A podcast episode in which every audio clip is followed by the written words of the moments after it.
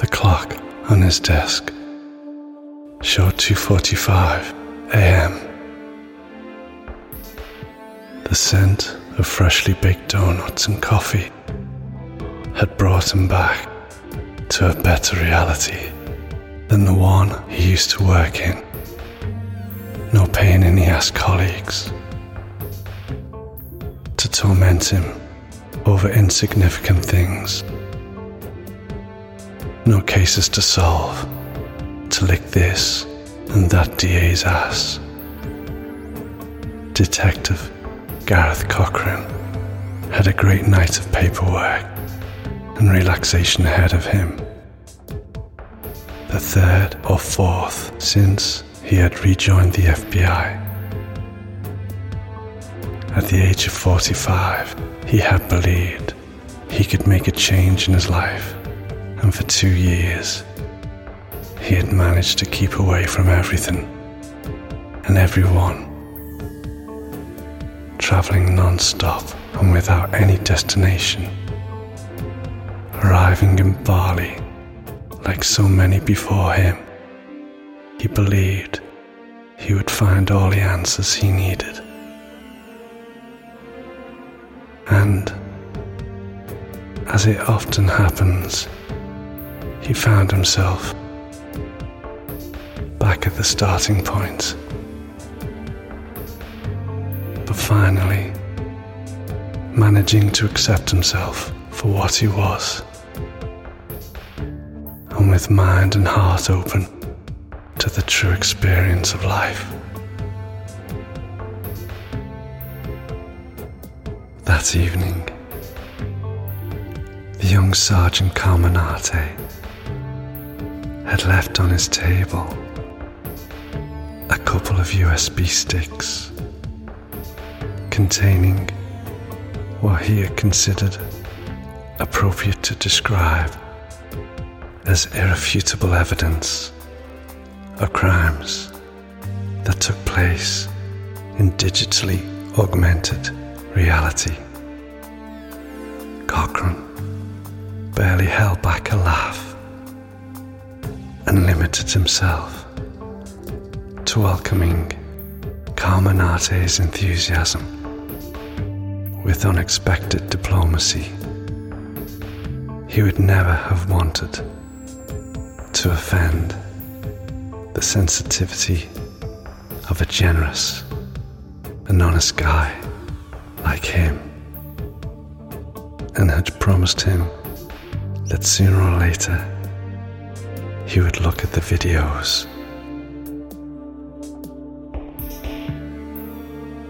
For a few minutes, he had managed to keep himself busy signing reports and sipping coffee. Then the detestable and inevitable instinct of the trade had the upper hand, and he could not help but plug the first USB into the computer. At the vision of the images of the casino in Atlantic City, where Cassandra and Pat had been the protagonists of a fight. Immediately after having reproduced an ancient painting in three dimensional scale, Cochrane rolled his eyes. He had played that video a hundred times and ran out of coffee when a seemingly insignificant detail jumped at him. The young woman had waved her hand as one does to cast a spell with a magic wand, a blatant gesture which at the same time left no room for any mechanical artifice to be operated. Everything seemed to have happened by magic. It was a truly exceptional trick, something never seen before, and that deserved some further study.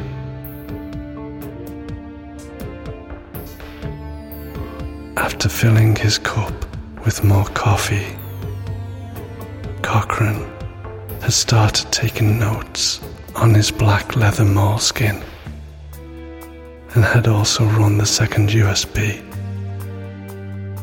the one that contained images of the gas station and the shooting in New Jersey.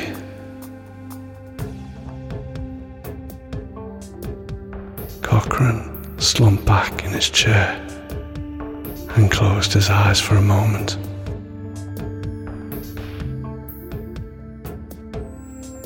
The slow motion view of Cassandra grappling with the rude owner of the gas pump gave him no respite. Could it be a trick of illusionism? And for what purpose? To steal? And between one trick and another, an agent got murdered.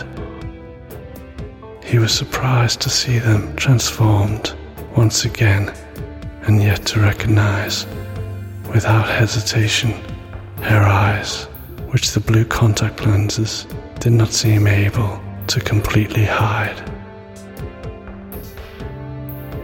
What kind of man could ever believe this woman is a man? He snorted. And then an Afro American agent in the role of a driver got killed as well, and the two magicians were there. That was a case a truly interesting case. Cochrane took a deep breath and opened his eyes again. The clock struck five, and he turned on the radio on his favorite station. He would try to rest for a couple of hours before telling Carmenate that they would work on this new case together. And meanwhile, Al Jarreau sang, I will be here for you.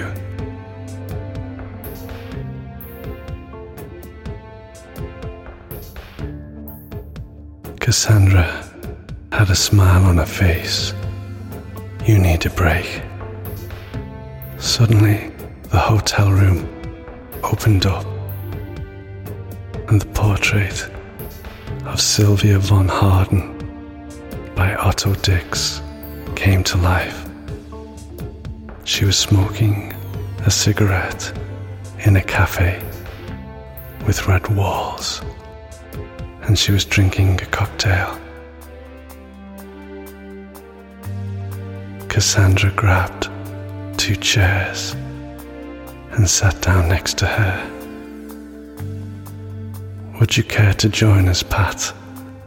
Cassandra said, as she pointed to the chair next to her. Almost immediately, there were two Long Island iced teas, looking extremely inviting. We raised our glasses towards Sylvia and said in unison, It is a real pleasure to meet you. She smiled with that magnificent face and hair. Pat was transfixed as he looked at her hands while she was smoking her cigarette. Beyond Control by NTO Monolink started coming out of the speakers while Cassandra started making a joint. Sylvia was looking across the bar. Cassandra lit her joint and gave Pat some. He took the joint and inhaled it all in and could instantly feel the layers of his life relax and fold in on themselves hypnotized by Tinlicker and Dosum, started playing. I am sorry I froze and panicked earlier today, Cassandra. I made it much harder for you. I need to listen to you more. You are more together than me and better able to cope with everything. You think in a very different way to me. But I need to try and listen to you more and learn from you.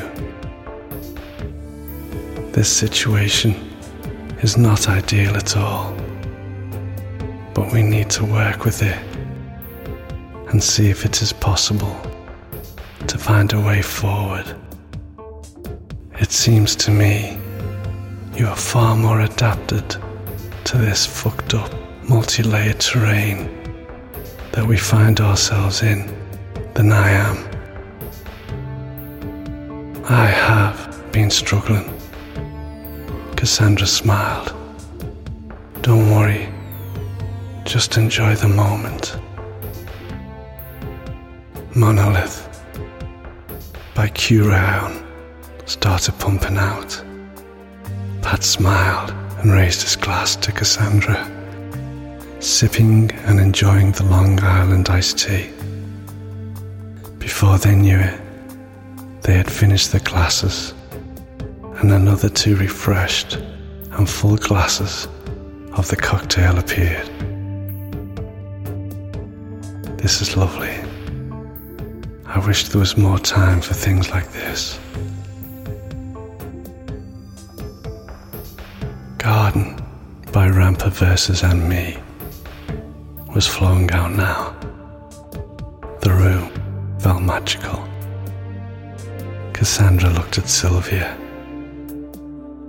You were never lackluster, Sylvia. You were always your own beauty.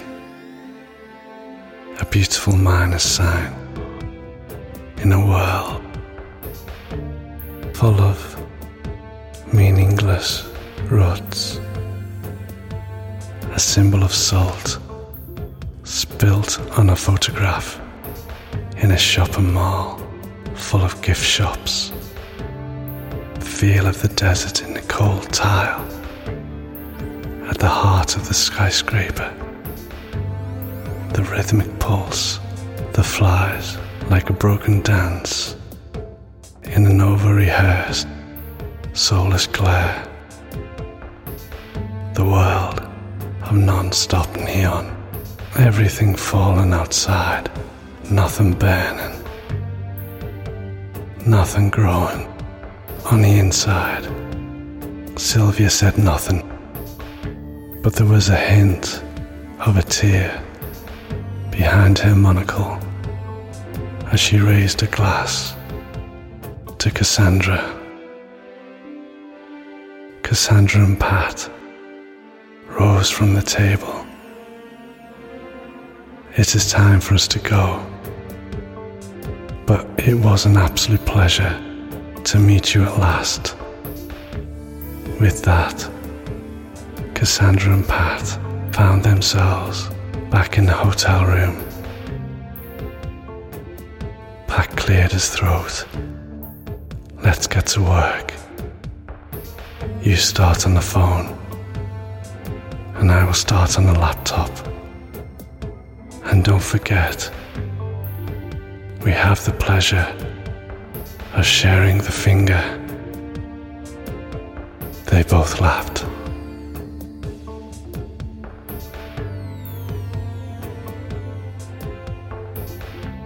That morning, Ramon Carmenate had gone to pick up Detective Cochran in his orderly SUV.